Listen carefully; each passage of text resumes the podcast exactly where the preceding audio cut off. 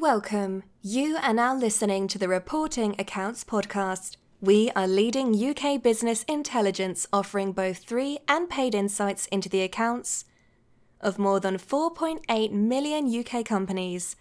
Our podcasts cover news and events from the UK financial markets and community and much more. Visit our website at www.reportingaccounts.com.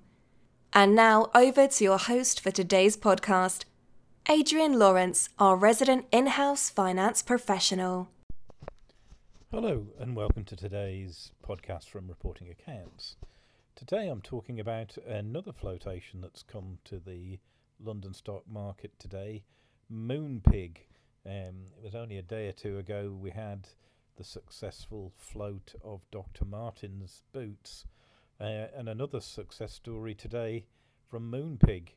Uh, their price is, was also set at three pounds fifty, um, and opened uh, at a thirty percent premium, four pounds forty in the first day of trading, which is called conditional dealing. The main um, normal public trading of the shares will start on Friday.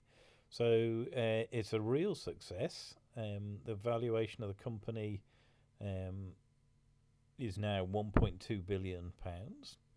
Um, it's also made um, quite a piece of money for uh, the backers of it, which included a local um, an, in, an, investment held by a local authority um, through their pen, uh, through the Hampshire County Pension Scheme.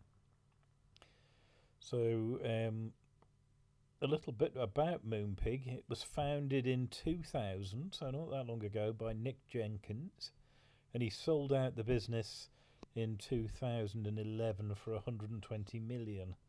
Uh, and now the company is uh, expecting to join the FTSE 250 index. It has grown to have around 12 million customers.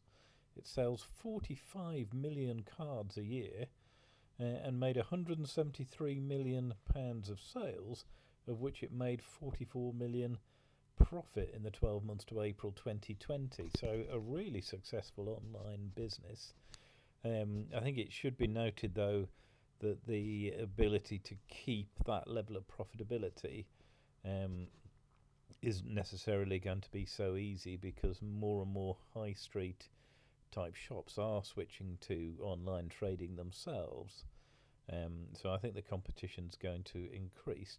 But nevertheless, Moonpig is a well known brand now.